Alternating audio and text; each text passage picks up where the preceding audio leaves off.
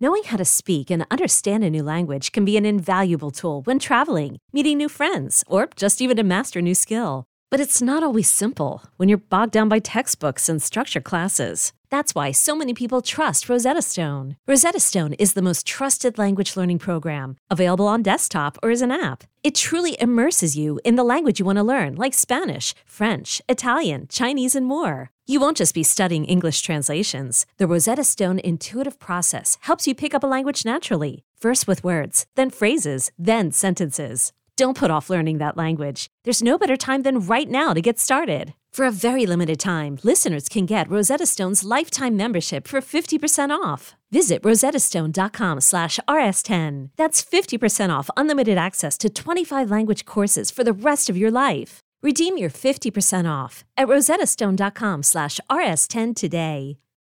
Welcome into On the Beat Live. I'm your host, Tommy Ashley. We're sponsored by Johnny T-Shirt, johnnytshirt.com. Got some special ones for tonight.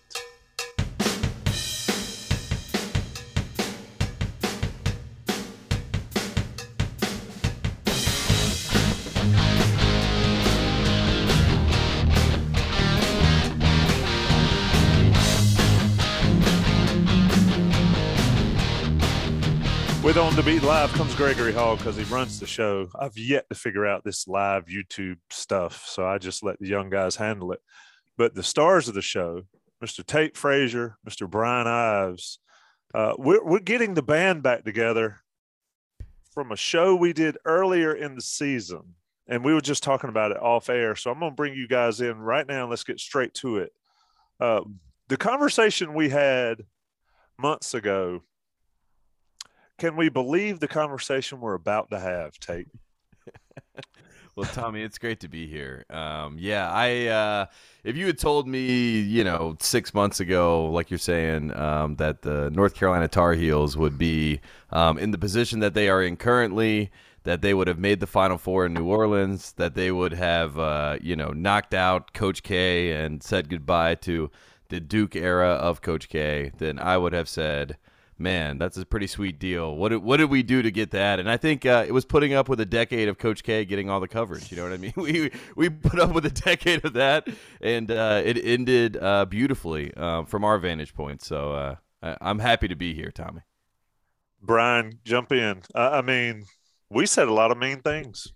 Not not too terribly long truthful ago. Truthful things, though. True, truthful at the time, but it's just crazy how it flipped, right?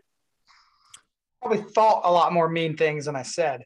That's for sure. um, but yeah, I mean, if you told us before the season that UNC would make the Final Four, like maybe, like we'd be surprised, but maybe.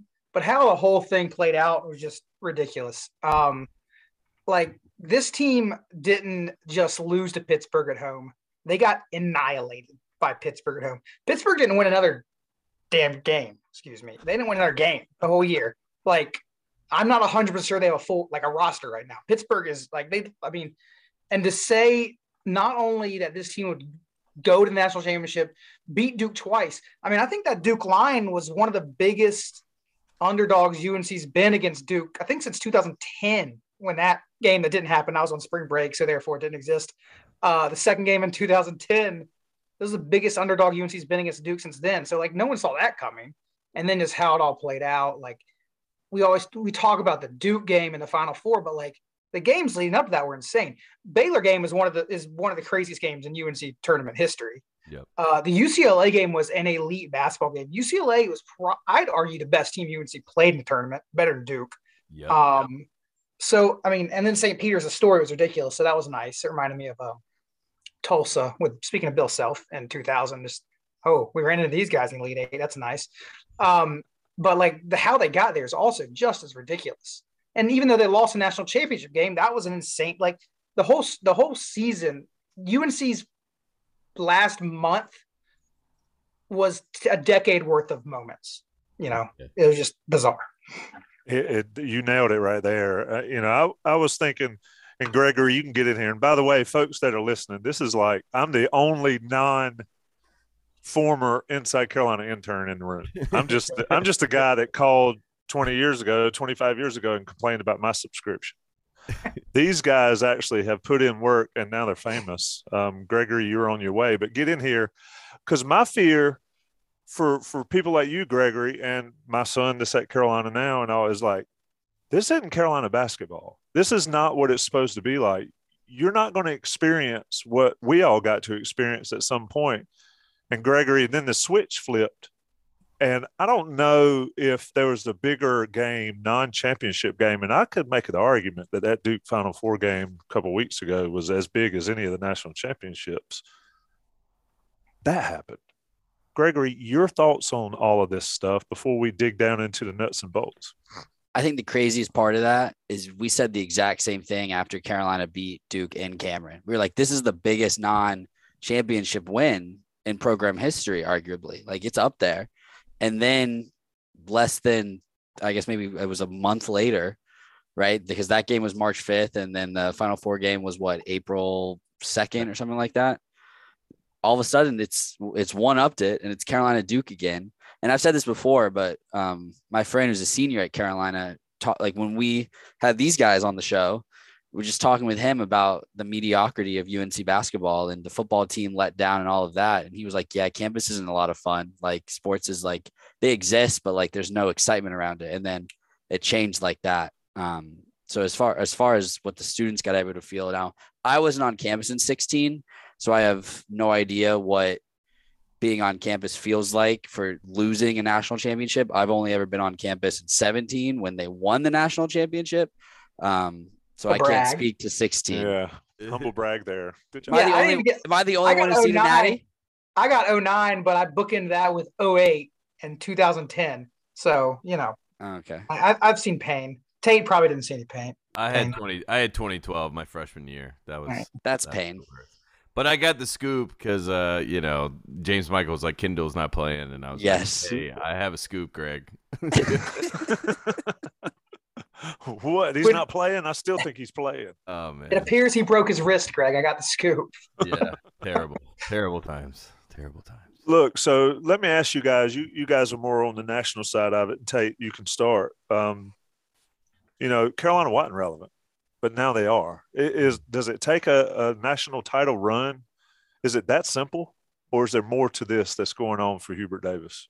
Well, I mean, I think that Carolina does, you know, itself no no help when it comes to the PR, right? I mean, a lot of this in college basketball is PR at some level. Duke is amazing at it. I mean, look at the if you keep up with Duke, if you follow their accounts, you would think that they have not played North Carolina and they won the national championship, and that they have, uh, you know, the most five star recruits to ever come in. I mean you have to almost live in these you know bubbles of sorts when it comes to like this erratic fandom. But i think eh, as carolina fans we have like an expectation right of carolina basketball to be played a certain way and to you know excel at a certain level. And that's why the frustration was all coming in because not only did it you know was it not working at first it was you know it didn't even resemble carolina basketball. You know there was no secondary break. I mean there was a lot of things that you're like what what is going on here? Um, but I think the one thing that never wavered was Hubert Davis, the message of the Carolina way. He never he never broke, and he kept us talking about the national championship in New Orleans. And a lot of us, I mean myself included, in December, I'm like, I, I don't need to hear about the the national championship at, at this juncture, right? I mean, this is crazy but he believed and they finally bought into what he was you know preaching which was carolina basketball and you know, we all have a reverence for it. I, I feel like it's like church, you know, to me at some level, Carolina basketball. I mean, it's it's something that I, I it's familiar to me. It's something that brings my whole family together. So Hubert Davis is the same way. It is the whole Carolina family, and uh, I don't know. I mean, the the whole journey of it all to get to this position for Carolina to be back relevant in the conversation. I mean, I was a Carolina personality, and when I would bring up Carolina, I just get eye rolls. You know what I mean? Like Titus on our show is like, this year we're not talking about Carolina. There's no point. You know what I mean? And then we we jokingly, sarcastically, ironically, whatever you want to call it, did the ACC update every single week, and I jokingly said that Carolina was not as far back as you may think because uh, the PR of Duke would make you think that they played in the WCC and they were Gonzaga, and you know every other team in the ACC was absolute trash. I mean, that was the way that it was marketed. So from the national perspective, they were, you know, the Duke fans that convinced everyone Carolina's little brother, uh, that they are irrelevant to the conversation. Armando Bacot sucks. Wake Forest is even better than them. They're on the bubble. All this stuff, you know, that that was the national conversation. And you know, to to the point where you're like, I don't even feel like arguing this because it kind of is what it is. And uh, and then all of a sudden, it just flipped on its head. And now, I mean, Mark Titus is wearing a Carol. Oh Oh, no. The, profes- Uh-oh. the professional podcaster. Mark- Carolina jersey. He's wearing an Ed Cota jersey at the Final Four. I mean, if you had told me that, that was simple. it gets it all back. I started to steal Titus's uh, jersey. Ed Cota, so it must have been a good point. yeah, cut out, Tate, you, that's guys, what- can you guys can you guys hear me now? Am I back? Yeah, you're back. Yeah, yeah. All right. But yeah, I mean, the fact that Mark Titus is wearing a North Carolina jersey, that just goes to show how much we became uh, the team of the zeitgeist. And, you know, you got all, you know, the big cats of the world that are like all, in North Carolina, Barry and Coach K and all this stuff. I mean, it became like this national conversation of good versus evil, which is what we all have kind of bought into if you were a Carolina basketball fan. And we got to see it on the national stage. And, uh, it was great, and it ended as I, as I had dreamed it would. You know what I mean? Like that was the best case scenario for all of it to end. You know, the the, the reign of terror that has been you know most of my life with Coach K. It finally I- came to an end. I too dreamed of losing a 16 point lead in the national championship game. Yeah, I mean Just that. Yeah, I was ending. about to say, wait a second. I mean, look, look, we I- we we knew that that, that there was not going to be always rainbows and sunshine. You know what I mean? We we had to have some stormy days on the other side, but I- but it was a deal with the devil, so that's what it was. I, I think Tate brought up a good point about, um, and this might get me s- some hate, but on the idea of Duke as this PR behemoth, whether Carolina fans like it or not, they are the most popular and the biggest brand in the sport. Um, how they became about that, I don't know. You can argue that, but they have two million followers on Twitter. No other sports team has a million in college sports. Not Alabama football, not Notre Dame football, not Carolina basketball. Nobody. They they have done a wonderful job of putting themselves in the conscience of young people, obviously of recruits. So it's not there's not some conspiracy to promote Duke. You know, they they they've sort of built themselves into this. Yeah. Um, and so when you're Carolina, when you're their rival and their more successful rival that has been better than Duke, has more titles, has more Final Fours, more head to head wins, all that, I understand how that irritates Carolina fans because, like, listen, we've been better. And since Coach K came, we've been just as good. Five national titles, 50 wins, 50 wins, all that. So I get why that irritates fans a lot. But what this run did is remind people that this is North Carolina basketball. This is not a Cinderella. I loved when Hubert Davis said this. No, we're not a Cinderella story. We're Hubert da- we're North Carolina. We've been here more than any team ever. Yeah. Um, so I think that's I think Carolina fans needed that for themselves to realize that don't worry about Duke. You don't need to obsess about Duke. You are North Carolina. Yeah. Um, you are you are on a good day the biggest brand in the sport um, because of your accomplishment. So I think that that's what really helped, you know, propel and energize the fan base. As we, I remember I was on with y'all before the Michigan game, and I said there was no juice with the program. Um, that win helped for a little bit, but this really provided the juice. We, I mean, we, North Carolina was America's team, which is the weirdest thing in the world because North Carolina has plenty of detractors. Um, but it was North Carolina was back in the national consciousness for the first time in what?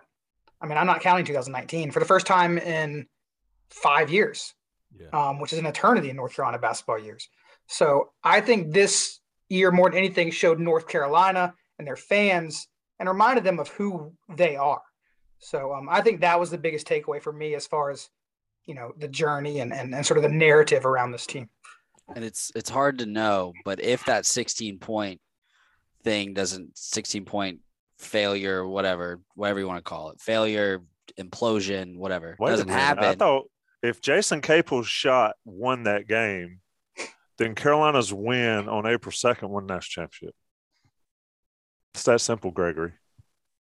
You don't get it. Jason Capel's shot. I know what you're didn't win that talking about, but it's Go not what ahead, I'm talking sorry. about. Sorry, the old guy will step out. Um, who knows if Armando Bacot today announces that he's coming back. Yeah. yeah. Right. Like, and I know NIL plays a role in it. And yesterday on Coast to Coast, last night, Sherrell talked all about the implications of NIL and the things that the the players have in the works. I mean, they're they're on an Iron Five NIL barnstorming tour right now. Like they are in Gastonia, North Carolina, home of Greg Barnes. Chilling. Is he there? No, he's in Key oh. Yeah. I'd rather be in Gastonia. He's not, which is why he's not with us. He stood us up for the the keys. But who knows if argue if the uh, deserving ACC Player of the Year would be returning to North Carolina next year in Chapel Hill with it with a chance to run it back, right? And it's it's it's pretty crazy. And UNC being America's team, like the anybody but Carolina didn't exist the last two months. I I, I don't think that'll be the thing, the same case next year. I think anybody but Carolina will be back, considering the favoritism that they'll have pretty early and, on, and deservedly so. And isn't this what we've Carolina fans have wanted? Like you want that attention. You've been begging for it. Duke, why does Duke get all this attention? They get all the hoopla. Well, that hoopla is uh, assuming things go based on what has been posted on the Inside Carolina Premium message boards. Please subscribe if you'd like to know the inside scoop. If that happens, then North Carolina is going to be that team that gets all that attention. So this is what Carolina fans have wanted. This is what they've begged for. I mean, this is going to be it. Um, and I think it's so cool how a lot of the worst, or like not the worst moments, but like some heartbreaking moments in Carolina history have directly led to wonderful moments the next year. Um, you can go back to 81 with Al Wood. Um, he obviously wasn't on the team in 82, but 82, James Worthy led him back. Um, certainly 91, what happened in the final four, you know, probably motivated to what happened in 93. Certainly 8 and 20, two years later, 05, um, 08, 09, 16, 17. So I, I think Carolina fans have that in their mind. I mean, obviously nothing's guaranteed, but it is cool to see how sort of close calls and heartbreak have led to immediate, almost immediate success in this program's history. Let me uh, let's let's put these two Duke games into perspective for for folks like you guys. And Tate, I'll, come to you first. Y'all talked about it a ton on your show. It was quite hilarious. Um, if folks haven't listened, go back and listen to the uh, Titus and Tate shows right after those Duke games. Worth the price of admission. Even if you get to hear them free, you can you can pay, and it's still worth it. Tate, where where do those two Duke games? Which one do you rank higher? and mm-hmm. where do they reside in Carolina basketball history?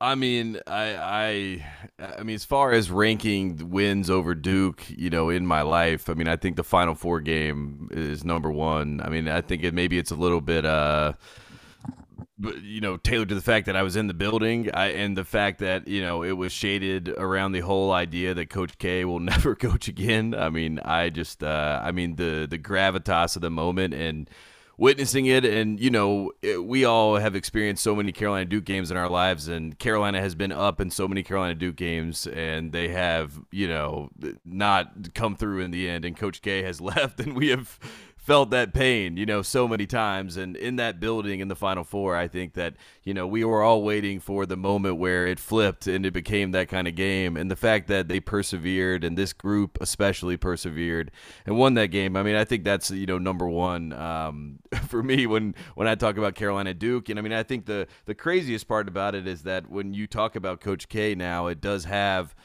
you know, I saw people saying his legacy is tarnished. You know, like shut up. I mean, obviously that's that's not the case. He is going to go down as the greatest coach when you look at the resume. But it is amazing that his final lasting memory in the minds of the general basketball consciousness is that he was not able to get over his rival on the biggest stage. You know what I mean? And when you think about the Dean Smith part of it, where the the national you know public seems to have forgotten that everything that K does, he that everyone loves, he kind of stole or mimicked from Dean Smith, you know, at some level. So I mean, to, to have that kind of all come full, you know, 180 in front of the world on a national stage, having the world be able to enjoy a Carolina Duke game that is such a regional, local thing, you know, and it be, uh, you know, in a national space. I think that's number one to me. And then the the game at Cameron I mean, that is like out of a, a, a, tragic, like Shakespearean. I don't even know what I mean. What you would call that? I mean, the staging of it all, the theater of it all. I mean, the the fact that Coach K broke character. I mean, the fact that he had the unacceptable speech. You know what I mean? And you know, look, seventy five year old Coach K, and I've said it on our show multiple times. He is not the Coach K that I that I talk about or that I envision in my head when I think of Coach K. You know, I mean, he's a grandpa now. He he does all these great things. He's you know one of the you know whatever patrons of Durham as as they call him. Um, but at the end of the day, he does have that that a hole, for lack of a better term, that's inside of him, and for him to show it on that stage, and for it to come from the competition, you know what I mean? Um, and one of the things I respect about Dean Smith is like he's such a great sport. You know, you could beat Dean Smith, and he would beat you to your locker room to shake your hand. Um, and he know. shook he shook Roy Williams' hand after getting tossed out of the Final Four. He shook every single player's hand. I yeah, I mean, ex- ex- but but that's like to to have those two moments to kind of uh, you know exemplify what we've all kind of you know yelled about and screamed or me personally screamed about for years. Um, I don't know if they're one two, but I, I, think the Final Four is number one, and and I and the only way to even that out is if Duke plays us again in the Final Four and beats us, and I mean, good luck letting that fate play out again in history, and uh, it'll never have the same gravitas as I said of the moment with Coach K. So I think that's number one for me. Where's Brian, shot Brian probably knows better, honestly. He probably has all the games and knows which one. But in my mind, recency bias, I think that's number one. What do you think, Brian? I, I cannot. I, I, I agree with Tate. Being in the building and seeing it and, and feeling it. I mean, it was like I often say, you know, the Gio punt return in the state game was a cathartic moment for yeah. Carolina fans. That was at about whatever time it was 11 o'clock New Orleans time. Um, time did not exist. It, it, was uh, it was unbelievable. I, I mean, I, so I fun fact, I was at both of them. Um, Amazing. The Cameron one was different for me. I was in pure work mode. I was working. I was doing the post game show. Um, so it didn't really hit me. I was like, wait, like I, you know, I'm sitting there in the truck. I'm watching their up. You know, like five, like three or four. I'm like, okay, it's cute you know, I look back and there's like two minutes and they're like up six. I'm like, hmm, like no, right? Like the the first time I believe they would win that game, I believe was when I think it was Armando blocked AJ Griffin on a, after a steal on a fast break, and that's when I was like, "Oh, I got to change my whole show. Carolina's about to win this game." my entire rundown, like I had been preparing for this thing for like a week, out, just out. Like, wait, what? Like, can we get a guess from UNC? Like, what? How do we, how do we handle this? Um, but uh, yeah. So that one, like, in a weird, and this is kind of weird. We will see more of that game. Yeah. Like replays, stuff like that down the road. Simply, that's a purely rights thing because the NCAA doesn't allow anybody to show anything. It's like the Olympics. We will see more clips of that Coach K and Cameron game. Um, you just will on ESPN and everything. Yeah, you'll see that that GIF. You'll see the you know you'll we'll see it more. So I think we'll remember that one more. Just we'll see it. But in terms of significance, Final Four is always going to take cake. But I do think the one in Cameron will be more visible, and I kind of think the one in Cameron is maybe more gratifying, and the one in the Final Four is more relief. Yeah. Um. So because like when you got to the Final Four, like we they everyone knew Carolina could win that game. No one, I mean, no one thought UNC was going to win in Cameron. So that was like, whoa, like that's a gratifying upset. And then the other one, you had the combination of, I mean, UNC made the national championship game off that win. You know, it's a huge win, just so more significant. But the gratifying win, I think Cameron was, uh, for fans, was more like that was awesome. Yeah. The fact that you book in Coach K's career with losses um, to Carolina, it's hilarious. And, after losing by 20 earlier in the season. I think that makes it even more incredible. Like they didn't look like they deserved to be on the same floor There's as that. No team. way he lets us stand. I mean, it's I, so funny. I remember analysts saying like about that first game, like talking to people I work with about the game, like, "Oh, Carolina didn't play that bad. They just missed shots." I'm like, what are you talking about? They got annihilated. Like, what do you mean just? It was almost shots? 30 at one point. Like you don't just miss shots and get down 33 to two or whatever it was. You get destroyed.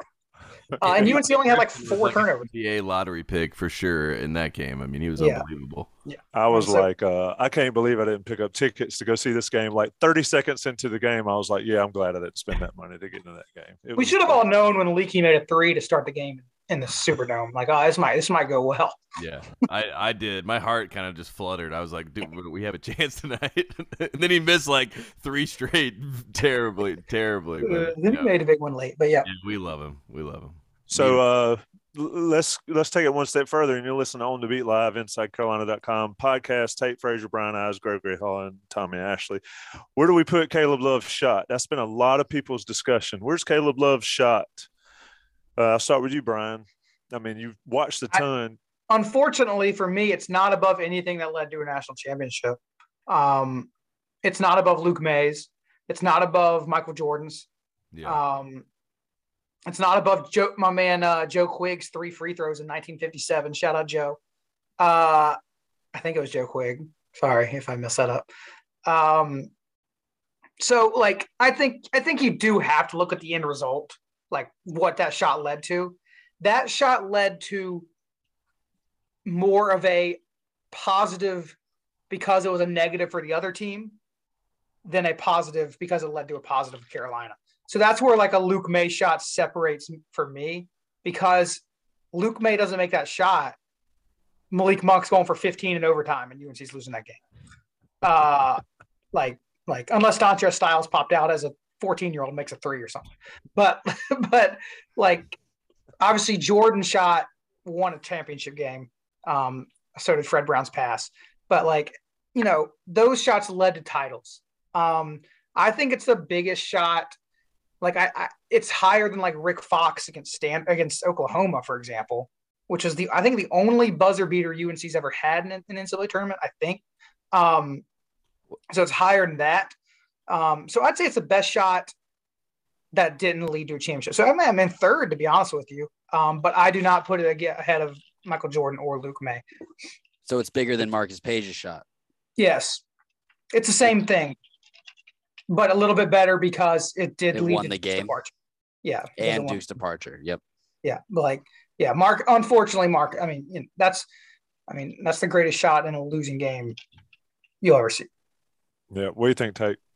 No, I agree. I think that's exactly it. I mean, I Marcus is the only one that you think, you know, but it sucks that Marcus was literally followed by, uh, you know, a bigger shot that Villanova fans love to remind us of every time that you bring up anything about, you know, North Carolina or Villanova. So, um, and love Chris Jenkins that he came for the ride in 2017. I think uh, it's above Isaiah Hicks' shot in 2017. Um, I know. I, I, just wanted to say that for Ives. Uh, but hey, that was uh, a big shot. That was a big shot. Love it. was a layup. I mean, Marvin Williams shot was, was big too. Oh, it was beautiful. That wasn't a layup, man. That I mean, was, he floated. I mean, Caleb Love shot took moxie.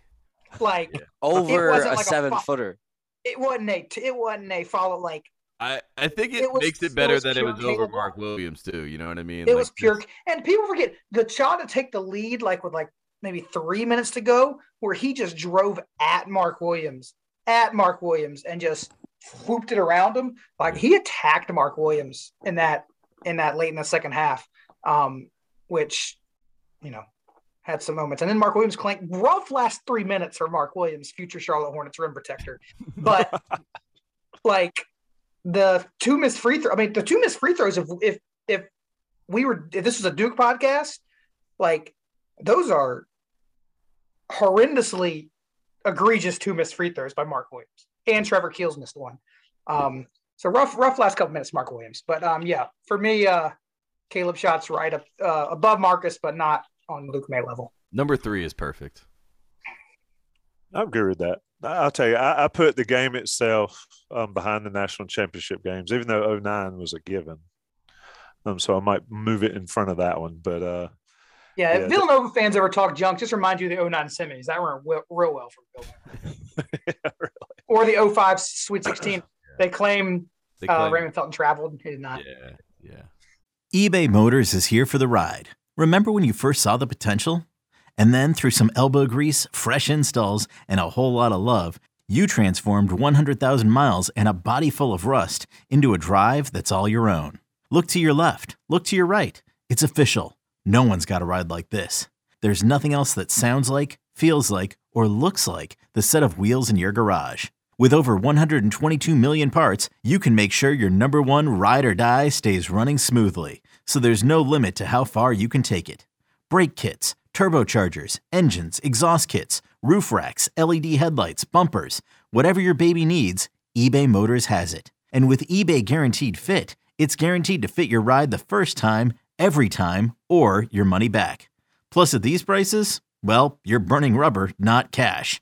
Keep your ride or die alive at ebaymotors.com. Eligible items only. Exclusions apply. Hiring for your small business? If you're not looking for professionals on LinkedIn, you're looking in the wrong place. That's like looking for your car keys in a fish tank.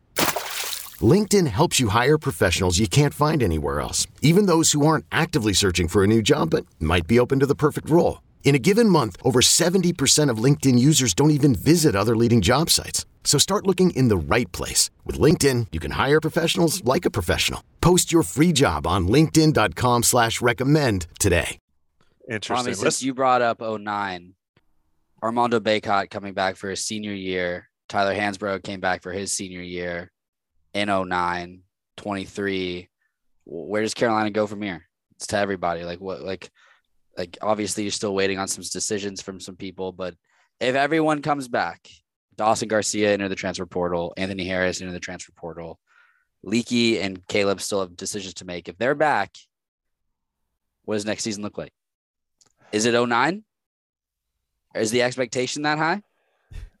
What do you think, guys? And let's let's talk about this Armando Yeah. Bacot coming back because that video he put out was something else, and uh, he he got the juices flowing for the Carolina fan base. So so Tate, what are the expectations? Well, that was a good PR uh, from Bacot. Bacot is like one of the best branding people that Carolina basketball really has out there, and it seems like Tweeting at transfers.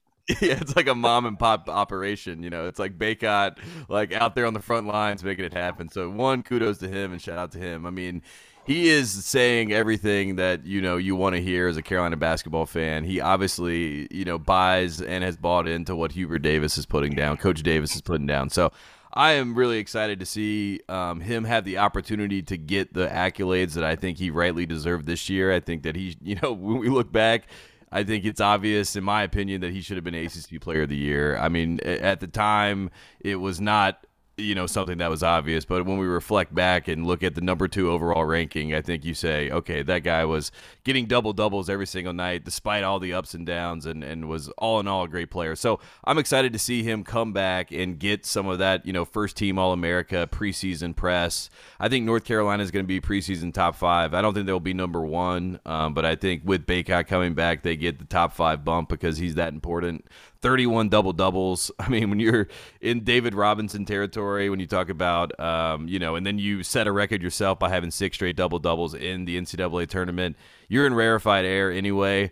The, you know, all the Carolina record books, you know, that stuff was getting tweeted out today, and you, you look at how far away he is. He's, I think he's 10th on the rebounding list right now, but he could catch Tyler Hansbrough, um, which is insane when we think about Tyler, you know what I mean? And watching Tyler, and, you know, Tyler is one of those people that that you're at the 12 minute mark and you look up and you're like, he already has eight rebounds and 12 points. What the hell? How is that possible? Um, I think Armando has the potential to have that kind of year next year. I don't want to put the pressure of them on an 09 type level. I don't think that um, Armando's coming off a national player of the year like Tyler was in 2008, obviously. So it's not the same level, but I expect Carolina to be in the conversation when people talk about preseason top five and potentially preseason number one if Caleb comes back and if Leaky comes back. Where you're at, Brian? Yeah, I believe 09, I could be wrong on this, but I believe 09 is the last team in college basketball to be preseason number one and win the national title.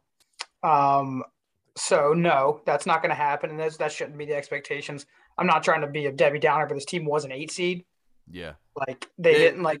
you're right. Perspective there. Yeah. I mean, they were an eight seed. Um, but so is but but UCLA last year was what a ten seed or something, a seven seed, ten seed, eleven seed. 11 and they they played like a top 10 team all year and they were a top 10 team all year so um yes that can propel you to you know heights but i mean let's be real about what was on that 2019 um i mean danny green wayne ellington ty lawson best point guard in north carolina history uh I agree. I buy tyler that. tyler hansbrough best statistical player in north carolina history um and so like it was just it was different. Ed Davis, first round pick. Um, Tyler Zeller off the bench, even though he didn't play much, or he got hurt, I think, early in the season versus Kentucky. But the talent in that team is not going to be matched by next year's team. It just won't. Um, and so it's not fair to put those expectations on them. But I mean, I think, I mean, I don't think a terrible comparison 17. Um, 16 was probably a more talented team with Marcus um, right. and Bryce. But you know, 17 returned a lot of the key parts. It returned a point guard. That's so big in North Carolina. It's returning your point guard. Um, it returned an incredibly productive big man um, that gets lots of rebounds in Kennedy Meeks. It returned a four that um, scored, sometimes got rebounds. Um, my favorite stat is Isaiah Hicks never had 10 rebounds in a game in his career. Uh, but let uh, Kennedy eat, man. let Kennedy eat. Uh, and it returned a couple shooters, you know. Uh, so I, I mean, I think that's a more apt comparison, like a top five to ten team that can maybe get hot and get the right matchups and win the title. But no, 09, no, not fair. 08, 2008 was the best team in the country. They flamed yeah. out in the Final Four. It was the best team in the country, and they returned everybody from the best team in the country. You know, aside from what Brandon Wright was he still there? Was Brandon Wright 08? Um, so you know, that's not happening this year. But it's the it's the highest expectations UNC should have of a team since 2017 for sure. Now this team think, is not returning. Who I what I think we argued and it's, it's arguable across the board who was the most important and obviously Baycott, but Brady Manek might be number two, and he will not be in a UNC uniform next year. Second single second in single season school history in threes with 98. How do you replace that? And right as of now, there is not an open scholarship. So as of now, this team is set with its 13 players and the transfer portal, although they're they're keeping options open and and things like that. There's not any like active communication and, and things like that. And there's more details and scoops and things like that. But this team is set as of now. There's still decisions to be made, but let me throw in the caveat. As of now means 8:39 p.m. on yes. Wednesday, April 13th. Yes, yeah. that could change. I mean, we could get an update in five minutes, but um, that's not saying we're going to. I'm just talking supposed about to be how, evergreen how quick. content. My bad. There is no off season, but there's no Brady Manek coming back on this team, and you just mentioned that the 09 team in this the 17 team, sorry, repl- brought back some shooters. UNC is not bringing back its best shooter. So how how does that? How do you replace that? Go, Brian. You, I mean, I think one thing people fail fail to forget is natural improvement of players. Um, think about the leap. I'm looking at RJ Davis. RJ Davis made from last year to this year. Um, he is a floor general and he can make shots. I mean, take another. Not, not saying he's gonna make as equivalent of a jump, but he continues to get better. That'll help. Caleb, three point shooting is not an issue for Caleb, but if Caleb, as we saw in the tournament, can get downhill and get those two point buckets, it helped. He drastically improved. Um, so I think you're looking at improvement from players you're not going to that kind of make up for Manek because a Puff Johnson or a Dontrez Styles is not going to be Brady Manek. Um, I know a lot of people. I, a lot of people are going to hype up Puff this offseason because of that national title game. Um, I think that might be a little unfair to him. Uh, he still has a lot of physical growth. Um, if he's going to play a four in the ACC, he needs to, Jonas needs to get with him. Um, I don't know if y'all the one I think maybe sneaky the most important play of the national title game was I think it was, I don't, I forget, it was one of the free throws Duke had, and Paolo just annihilated Puff on the box out and was about to get that ball and tie that game up. I think it was after Caleb made one or two. So I think it was Keels. Yeah. Keels missed a second, I think. And Paolo was about to get that rebound and put it back to tie the game. And Caleb swooped in there the last second to get it. But Paolo had no issues moving Puff out of the way on the block. I mean, so Puff's going to have. That's a different type. I, I know. I, I, Paolo's big, but like he's not like six eleven. You know, he's big, but he's but he's, he's six ten. Well, you know, one inch makes all the difference. no, in the NBA. Uh, but like my point is like he's going to need to get bigger to where he can box people out. Um, so I don't think it's fair to expect him to come out and and put up Brady Manek productivity.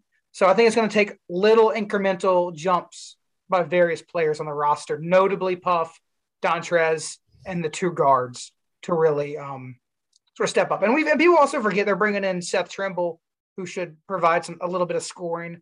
Don't know what to expect from Jalen Washington off injury, but you know they're not not bringing in people as well. So um, I think just little incremental help from various various players. Tate, do we forget or, or, are we downplaying the fact that Hubert Davis was walking down the street and found like a 10 pound golden nugget in Brady Manek? yeah, I mean, look, I think Coach Davis, from what I hear, he's he's in the transfer portal. He, he's he's calling people. He's checking in on people. The staff's checking in on people. So that's good to see. I think that they're active and they're they're trying to make sure that they let people know that they are active, even though, as Gregory said, there's technically no scholarships as of now. I think the answer is pretty easy. There's one man that's on the tour with the Iron Five right now, and he's not a part of the Iron Five, and his name is Puff Johnson. You know what I mean? He's on the tour.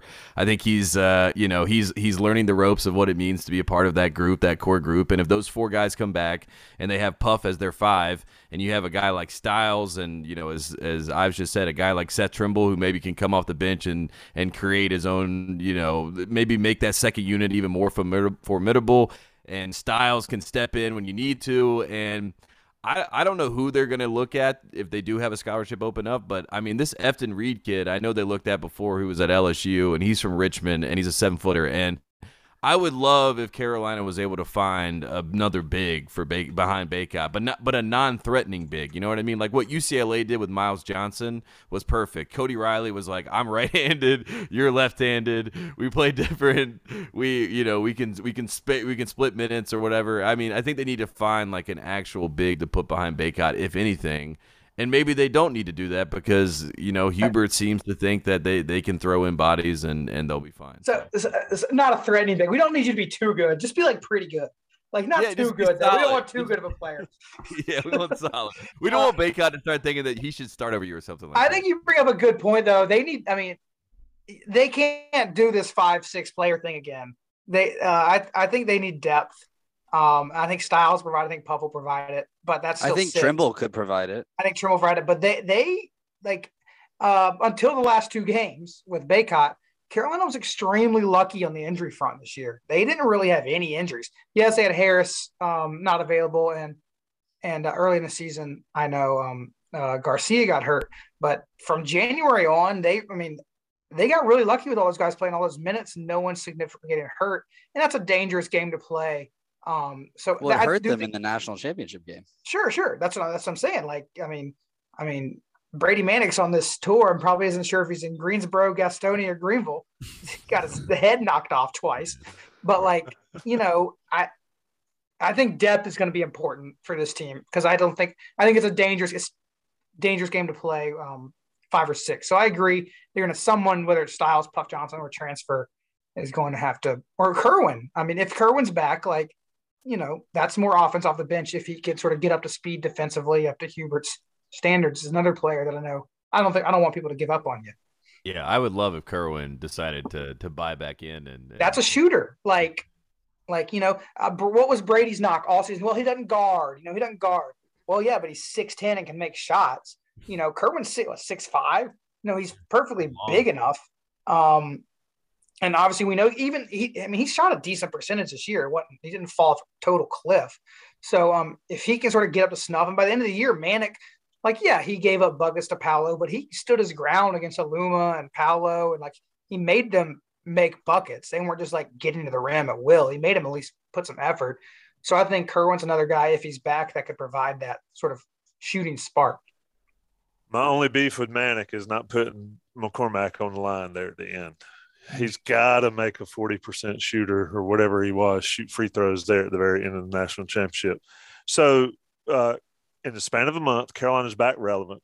Um, Tate, what did we learn about Hubert Davis? Uh, I mean, the dude was right the entire year, the stuff he preached. And we listened to it in November, December, quite frankly, going, he doesn't know what the hell he's talking about.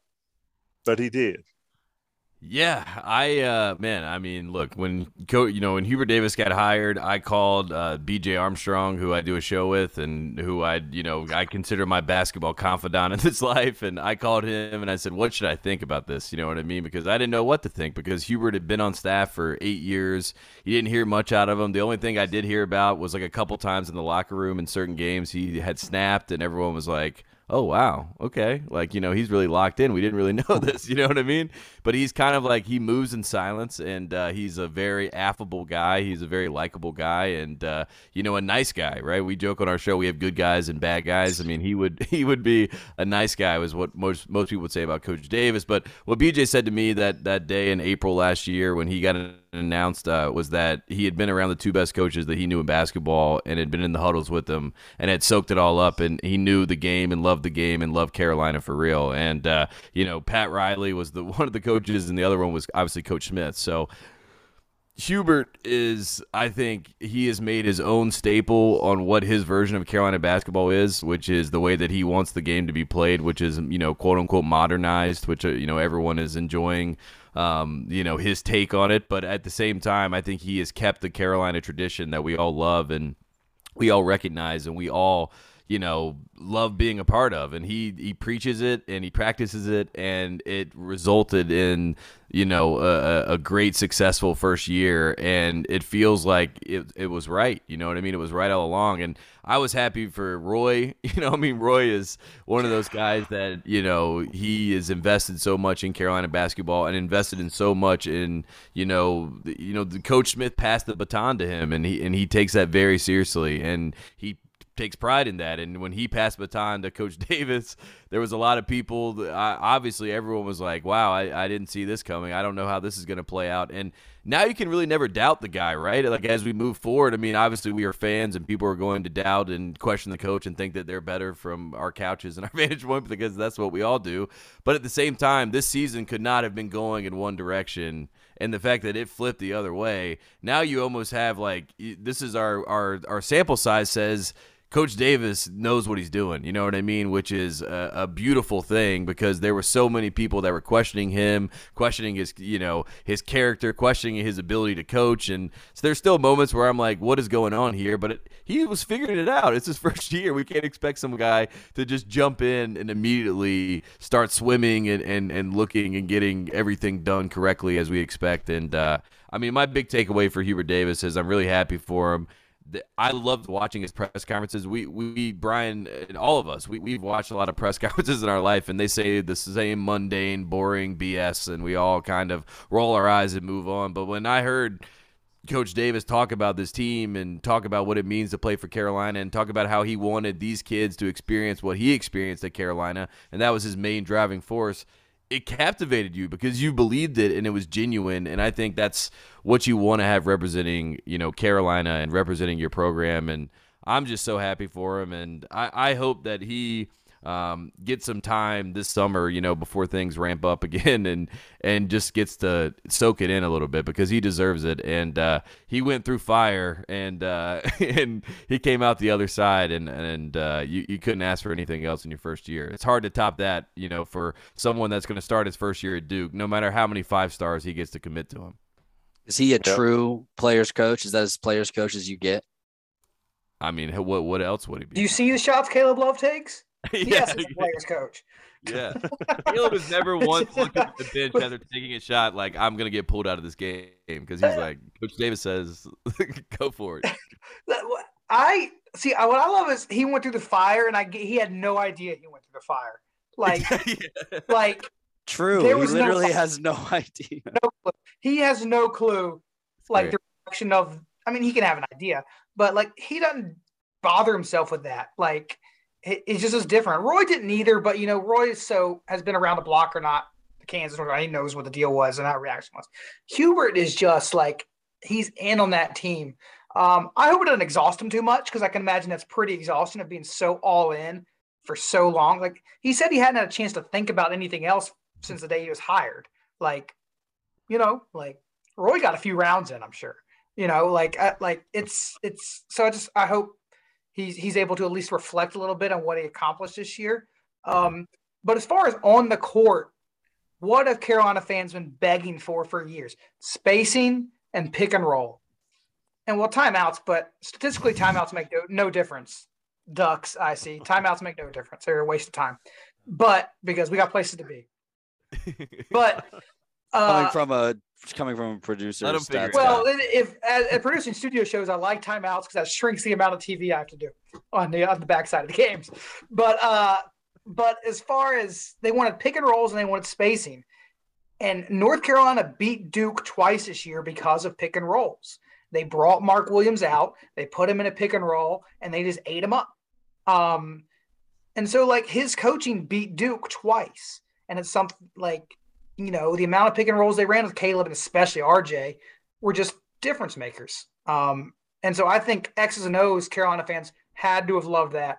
And then just the I loved I I'm sure we've heard this answer. I loved when he kept saying over and over like I'm so happy these guys to get to experience this and get to make their memories. Um, because someone like Bacot who's been there three years never like those are two rough years. Um, Leaky was on a 2019 team, but he'd been through some stuff. So like I love that he was emphasizing and really, really wanted those guys to experience what Carolina basketball is all about because you know that's why you come to UNC. So um, yep. I yeah, as Tate said, awesome for him, and I think awesome for Carolina fans to see what he was all about. And the Hornets are getting annihilated. yeah, so I just looked at the score. What's crazy is how many times did we see Carolina get worn out on pick and rolls over the last couple of years before this year, mm-hmm. and then Carolina's yep. doing it. That, Two that bigs, was, man. It's hard. That was the cool thing watching Hubert Davis um, implement that and Carolina do what had been done to them repeatedly. Gregory, give me something, and then we're getting out of here. It's about 8.53 on the East Coast. Tate and Brian have been great to join us for almost an hour. What you got, Gregory? Brian, you, you mentioned you mentioned the importance of a returning point guard. And when you when you go through this past season of who made what improvements, obviously Armando doing what he did at that level, you're not going to predict he's going to finish with 31 double doubles. So that's one. Um, Caleb being able to make those shots that he make and keeping his confidence high, and he still showed some inconsistencies from year one, but he made a significant leap. Leaky Black was extremely healthy for the first time, and we saw what he was able to do defensively, right? And Roy told Dewey that it, he's finally healthy. Like that's how he's able. Like Roy always knew that Leaky was capable of this kind of stuff. So that's number three. The Brady Manek improvements is number four. But I think one of the most important improvements and what we saw with the evolution of this team in the last two months was RJ Davis. His ability to do what he did as far as getting downhill, finishing, but also dishing, scoring when he needed to. Like his 30 points against Baylor. They they lose that game if he scores 27 points. I mean, technically, kept them in in the first half against Duke. Exactly. Kept staying in the game. How does he get better next year? Because he made that freshman sophomore leap. But as far as guys improving to replace Brady, what does the point guard situation look like? Because I guarantee you, if Caleb comes back, some of the feedback he's going to get from the NBA is point guard's probably your position in the NBA. So what what is what do you guys think is obviously for you two Tate? What do you guys think that dynamic looks like next year? What does RJ need to improve on, and how does the the two ball handler stuff go again after they saw what was in, what was beneficial the last two months? I mean, I think you. I mean, to win now, you need to have two primary ball handlers, really. So, I mean, I, I like. I mean, look what Baylor did. They had three. So they had three basically point guards. Um, and when you press them and you put them in any pressure situation, they were able to break the break the press and no problem. So I love the idea of Caleb coming back. RJ is there's no doubt he's undisputed a Carolina point guard. Put him in the fraternity. Um, he gets it. He knows how to play the position. I love I love watching RJ play point guard, and I think Hubert empowering him from that position was, you know, huge for this season. And I think Caleb, you're right about the NBA guys telling Caleb that he needs to play point guard, but playing off the ball and learning how to impact a game without having the ball in your hands is going to be much more valuable at the next level. As much as nobody wants to hear that, I mean, Jaden Ivey, that's one of the things that all these NBA scouts love about him is because he knows how to play off the ball. And Matt Painter was like, I'm not going to give you the ball, which maybe to his own detriment at times, right? But Hubert has found a great mix and match with them. I think that Caleb at times late in games when you need someone to go ISO and get a big shot, as we've seen against Duke and against UCLA, give him the ball and let him go. But for the rest of the game, let RJ manage it. Let let RJ get people in the right spots. Let RJ get Mondo his touches. Let it. I mean, he just does everything that he knows that he's supposed to do in a game, and it doesn't hurt that the guy can score at three levels. I mean, the one thing that I think RJ can improve on is finishing at the basket, but he's a small guy. So I mean, if I were him, I would just be cranking Kyrie tape because I, I don't know how the guy finishes around people. I really don't. I, I the only reason I watch Kyrie Irving play is to figure out how people don't block his shot. And if I was RJ Davis uh, and I was a New York point guard tough like that, I would just watch that tape and try to figure it out. And if he can get his left hand, um, and he already has it to a certain level, but if he can start finishing with that left hand consistently, um, with his offhand and be able to create separation from bigs I mean, you have a guy between him and Caleb that if we need to get a shot and we need to get a bucket, you can't find two better guards guards in the country, in my opinion. So I, I think if they both come back, um, they both should have a really good year if they stay healthy. Yeah, and one way you get better finishing at the rim is you're a threat to pass when you get in there. I think he can improve on sort of dishing off and finding the open man underneath. I thought Caleb was a little better at that. Yeah. When he would get to the rim, um, we saw it against Clemson the game when he played Manek. We saw it um, in the capper. I mean, it was easy, easy pass, but against Duke with a little tongue out, um, played a Bacot. Uh, I think RJ can be a little bit interior passer. I think that's where he can improve, and that'll open things up for him to finish. Yeah, he's always gonna have limitations finishing because he's, you know, he's small and he's not crazy athletic. Uh, but you know, I, I, I don't think um, there's any huge, huge detriment to a game. I think he's a solid defender. He had 10 rebounds, I think, in the national championship game. Um, so uh, I don't think it's a huge detriment to the game. Just a full offseason of running point in North Carolina um, is is good because he the the people talk about his shooting and his shot creation. His big best attribute down the stretch was the ability to control the pace of the game. Yep. He controlled the game. Um, he's like, you want to go fast? We'll go fast. We need to go slow. We'll go slow. Like he we would dri- bucket. Let's get it. I'll get a quick yeah. bucket. Yeah, I got Like what I remember Steve Nash was known for is he dribble under the rim, be like, I can't get anything. I keep going. He wouldn't force some nonsense. And RJ was very patient with what he wanted. He wouldn't do anything until he found it. And then he could he great a shot one on one as a New York guard. So um I think I mean I just think I don't think he has any glaring weakness. Um so I just think just small improvements in various areas.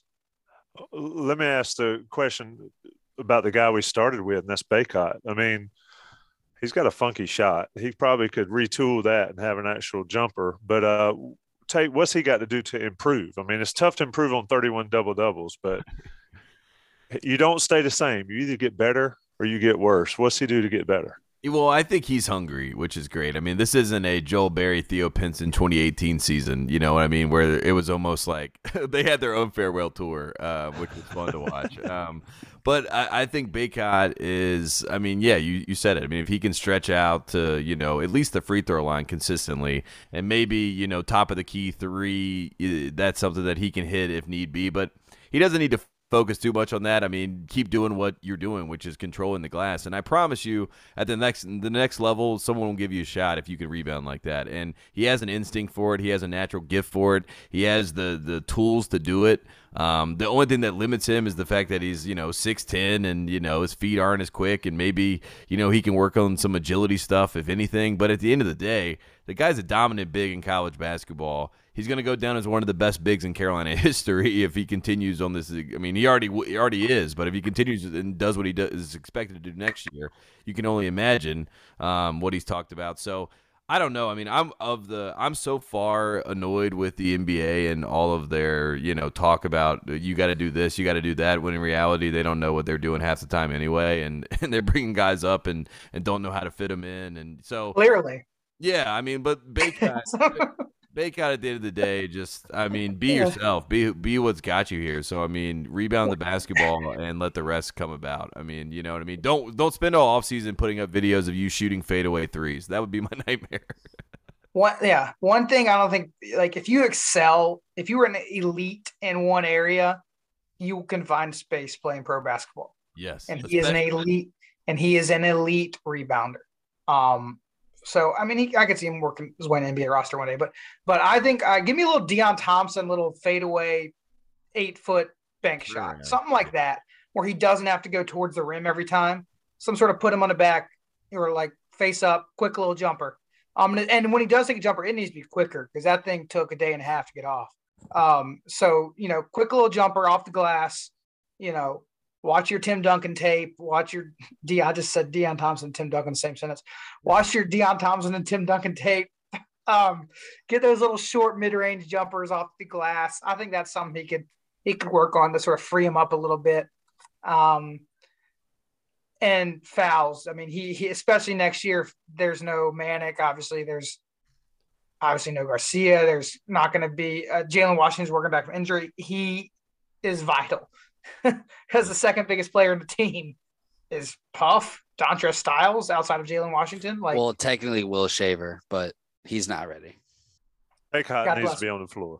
God bless Will Shaver. Yeah, Uh, but like, yeah, so he can't foul against the good teams. So um, might need might need to take a couple defensive plays off. Um, but uh, but yeah, I don't. I mean, just a short little jumper, and and he'll he'll be just fine. Now teams are going to throw everything at him. Um, I saw, I think Paul Biancardi tweeted today, like ACC coaches are already going to work on their post defense starting tomorrow because they know Bacot's coming back, and they were working on it this year, but you know nobody expected Bacot to be the best player in ACC this year. Um, so he'll be facing some different things next year, but um, he's a smart guy, academic all ACC. He'll figure it out. And I mean, if they're double teaming him, he can pass out of a double. Yes. I, Yeah. I think that might actually be great if teams start doubling him in the post. That might actually open up things for Puff and Styles to have open shots, build confidence, and then you know you're off to the races from there. He's think a good Manek helped passer him with that a lot. post. I think Manek helped him with that a lot because Manek, Manek, remember at the beginning of the season? I bet y'all had these podcasts. You're like, Manek's a really good passer. He's the only one that moves the ball, yada, yada, yada. Yep. The team learned. Like he taught the team essentially how to move the ball, and Bacot was one of those. So um, I think I think that's a that'll be a lasting legacy of Prairie Bird. Brian, you talked about fouls there. I'm just curious. I mean, Jay Bilas goes on and on and on about the physicality of the game and how he hates that it's more like a wrestling match than anything. What are Oh. y'all's thoughts on the physicality of college basketball right now? Is it too much? Yeah, I mean, yeah, you talk to Jay. Like I, everyone opines about the '80s. Oh, it was so physical, and like everyone like you know killed each other. And Jay's like, no, we weren't allowed to touch anybody. Like that's why the game was so good. Ralph Sampson was so good because you literally couldn't touch him, and he was seven foot four, just dropped the ball in the basket. Like, and so he has a point. Like it's like the physicality is good because it like you know it's rough and tumble, but it does make if you're not as skilled as these NBA players, it's going to make for some ugly basketball times. yeah. Um, so I do think they can free it up a little bit, but at the end of the day, the thing that makes the game look great is skill.